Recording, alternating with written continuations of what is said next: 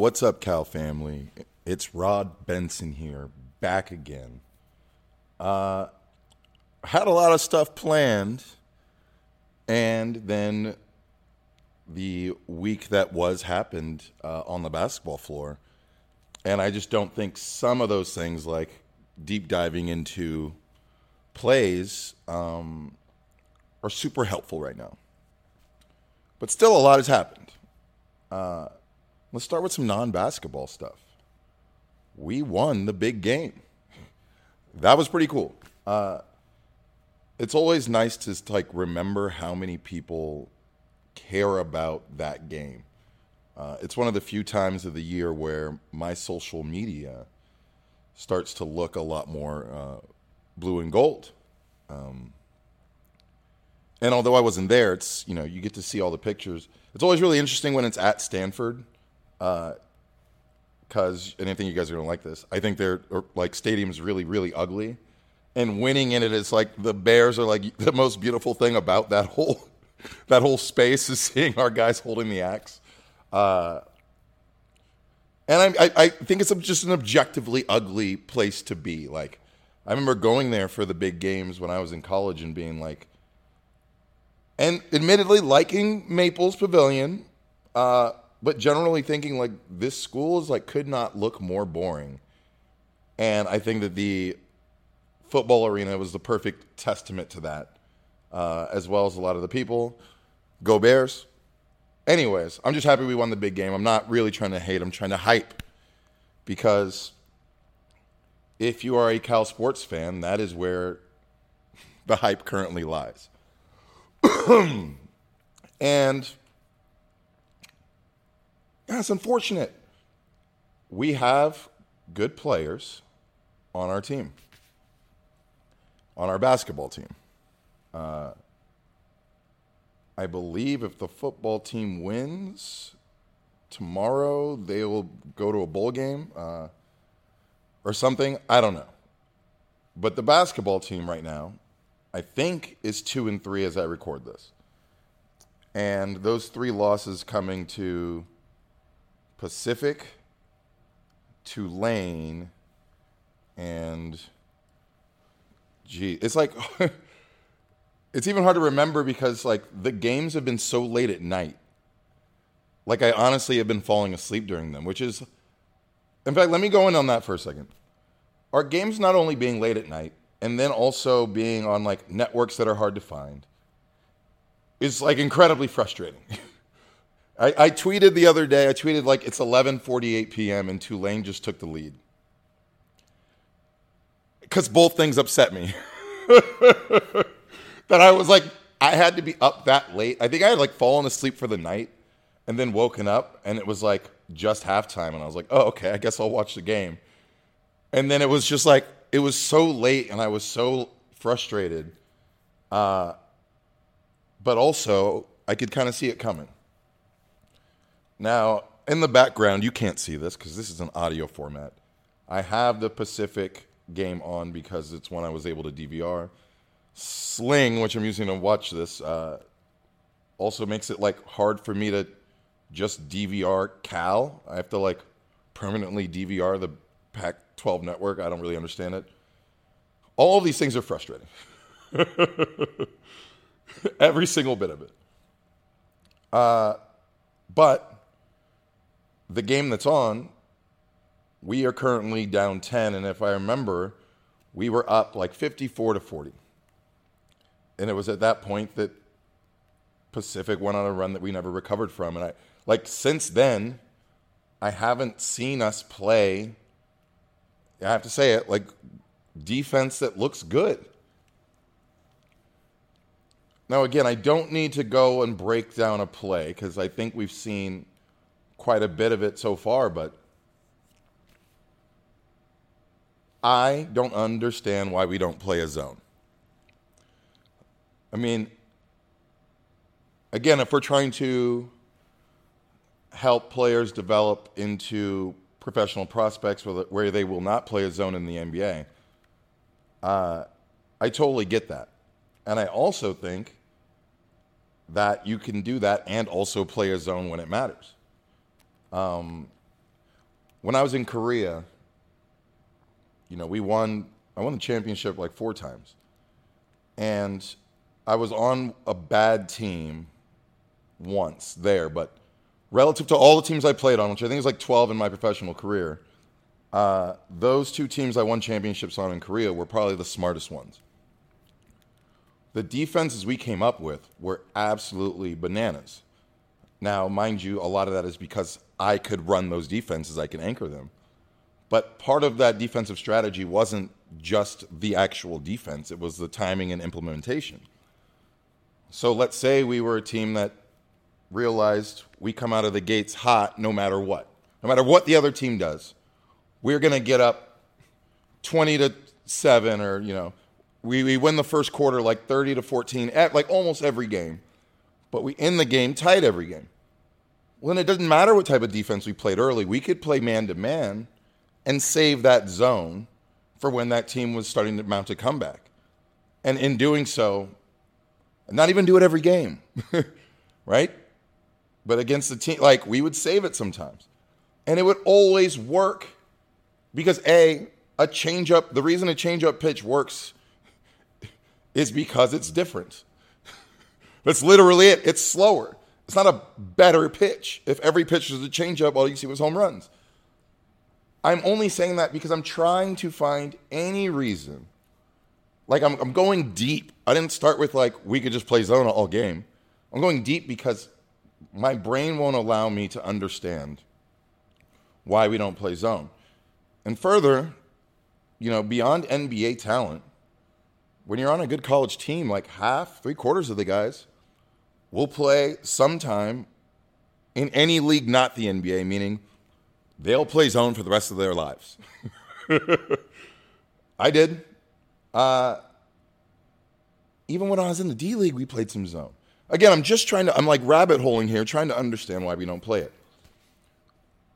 The play I was going to break down in depth on camera with like little squiggly marks if I could figure, figure out how to do it was a play from this game in specific, which I thought was the, the turning point of the game. You know, we were up 54 50, and Tyson had just gone down.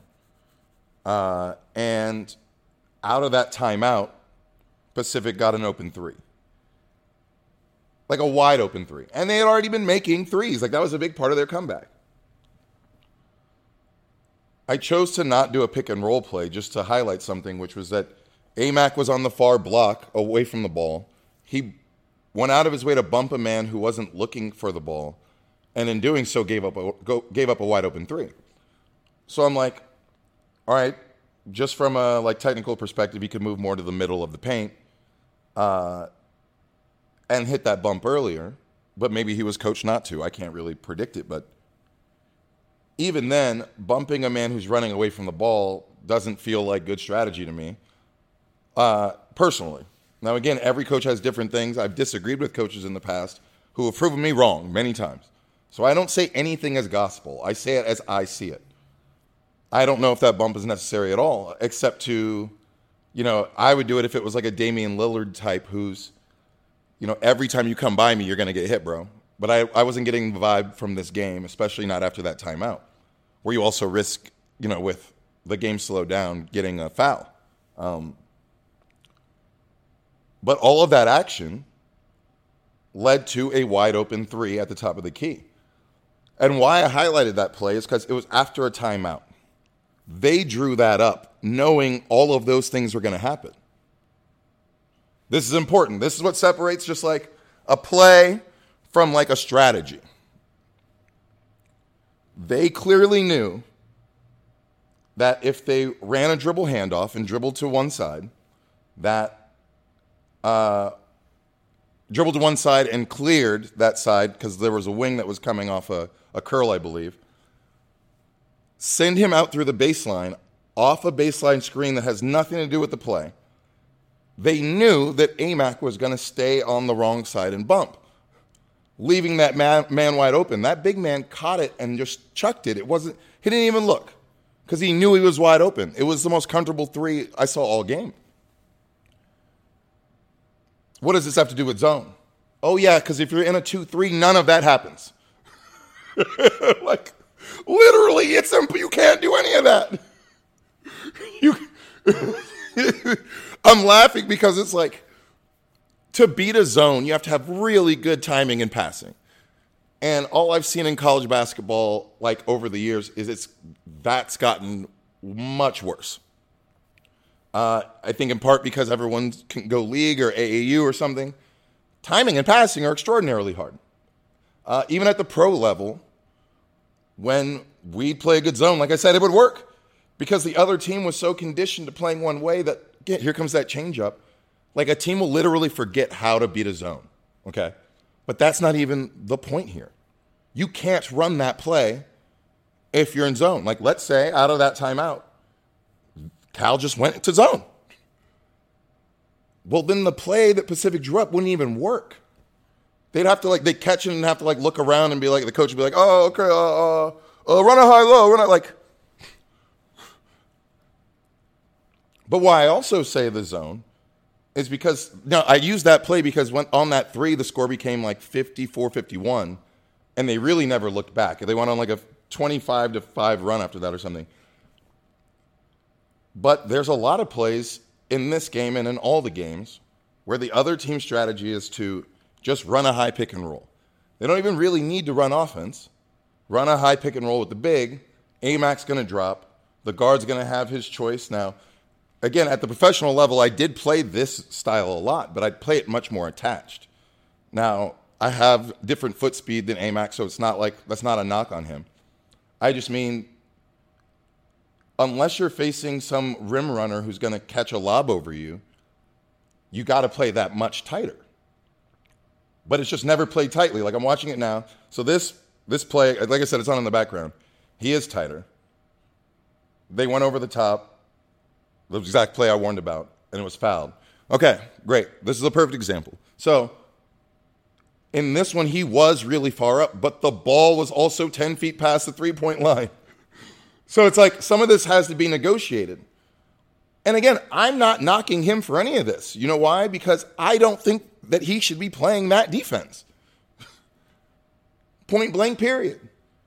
A very high flat trap for someone like him is like almost impossible.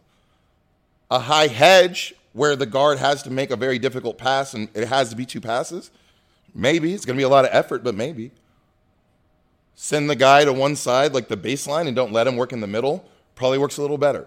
You know what stops all of that is a zone. The high guards just switch. They like point to each other, and that's it. And the big man rolls back down into Aimaq.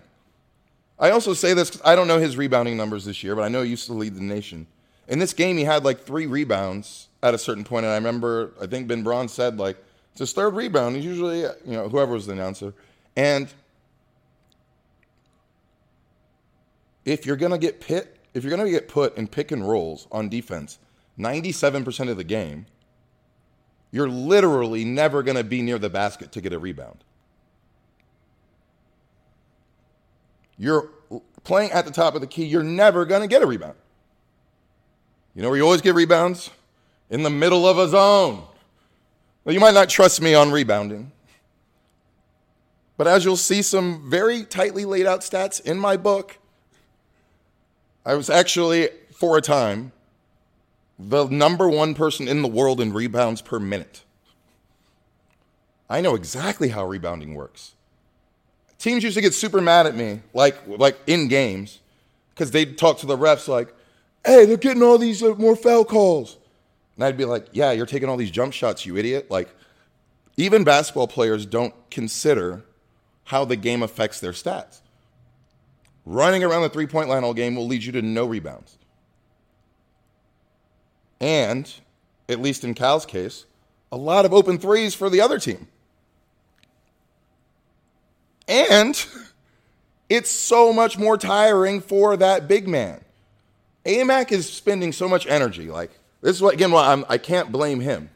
He's running down to the block, sealing, like most plays. That is not the sign of a lazy big man. In fact, that takes a lot of effort. I love watching him do that. There's people who ask me, like, how do I get good at basketball? The first thing I say is just be in better shape. But if I'm talking to a big, I say, do exactly what Aimaq is doing. Get your ass down there and take up space. That takes effort. You know what is very difficult to do? Is do that and then come and chase a bunch of pick and rolls. So then you're like, well, he doesn't have to chase a pick, bunch of pick and rolls. Yes, he does because the other team knows that. So they're going to make him. That's exactly what's happening. It's not just like an accident. It's not like it's Madsen's strategy to have Aimaq guard a bunch of pick and rolls. It's that they're in a man to man, and the obvious solution is put the slowest guy into a bunch of pick and rolls. But not just that, bring their biggest guy away from the basket, reduce block shots and rebounds. You know what takes away all of that? I think you guys are with me at this point. I wish it was like that, like a like a schoolhouse rock, like zone. Z O N E, the zone. I mean it. We're two and three, right? So I was even going to do like more stuff this week, but as the week was unfolding basketball wise, I'm like, let me pause because maybe they flip it and win this game, or maybe, but no, no, they didn't. I was down at the uh, in Orange County. I left before the game started, bro. I can't do these like shouts to all the like people there much older than me who were like fully awake for this game and stayed because I got tired and I left. So I had to come home and watch it. But part of the reason I also left too is like it's hard watching Cal like even line up against a school like Tulane or something in a high school gym. It's like all these factors. I'm like, let me just wait. Let me just see if they win some games. But now that we're sitting here at two and three, that's a big issue. I, I, I could get into offense. I could get into who's missing and all that. Like, I actually don't think it matters. Like, Cal doesn't just look bad. Like, for real, for real, I've been on teams where we started. I mean, in, in a Korean League game uh, season, so it's like 55 games. Two and four. Uh, trust me, when you're playing overseas and you start two and four, like immediately heads will start to roll. Like it is not like the NBA where contracts are guaranteed. Like people start to freak out. And I learned over the years, like, no, no, no, no. We all believed in this in training camp. Like I know a good team when I see one. Literally just change this and this. I flipped it. We've been down 3 3 in a best of seven series. Been written off, and I'm like, Coach, will you listen to me now? Try this. Boom, boom, boom, boom. Four game sweep. Basketball is really tight like that. I'm not going to sit here and say Cal has a team that needs a bunch of changes. I think we got to play zone until a team proves that we can't do it. Point blank, period. Right now, that's my assessment. I don't even want to say anymore. I'm going to stop right there. And just end with an ad for myself again. My book, Different Dude, comes out on December 7th. You can pre order it everywhere uh, or at differentdude.com. Let's see what happens this next couple weeks. It's about to get spicy. Play some zone.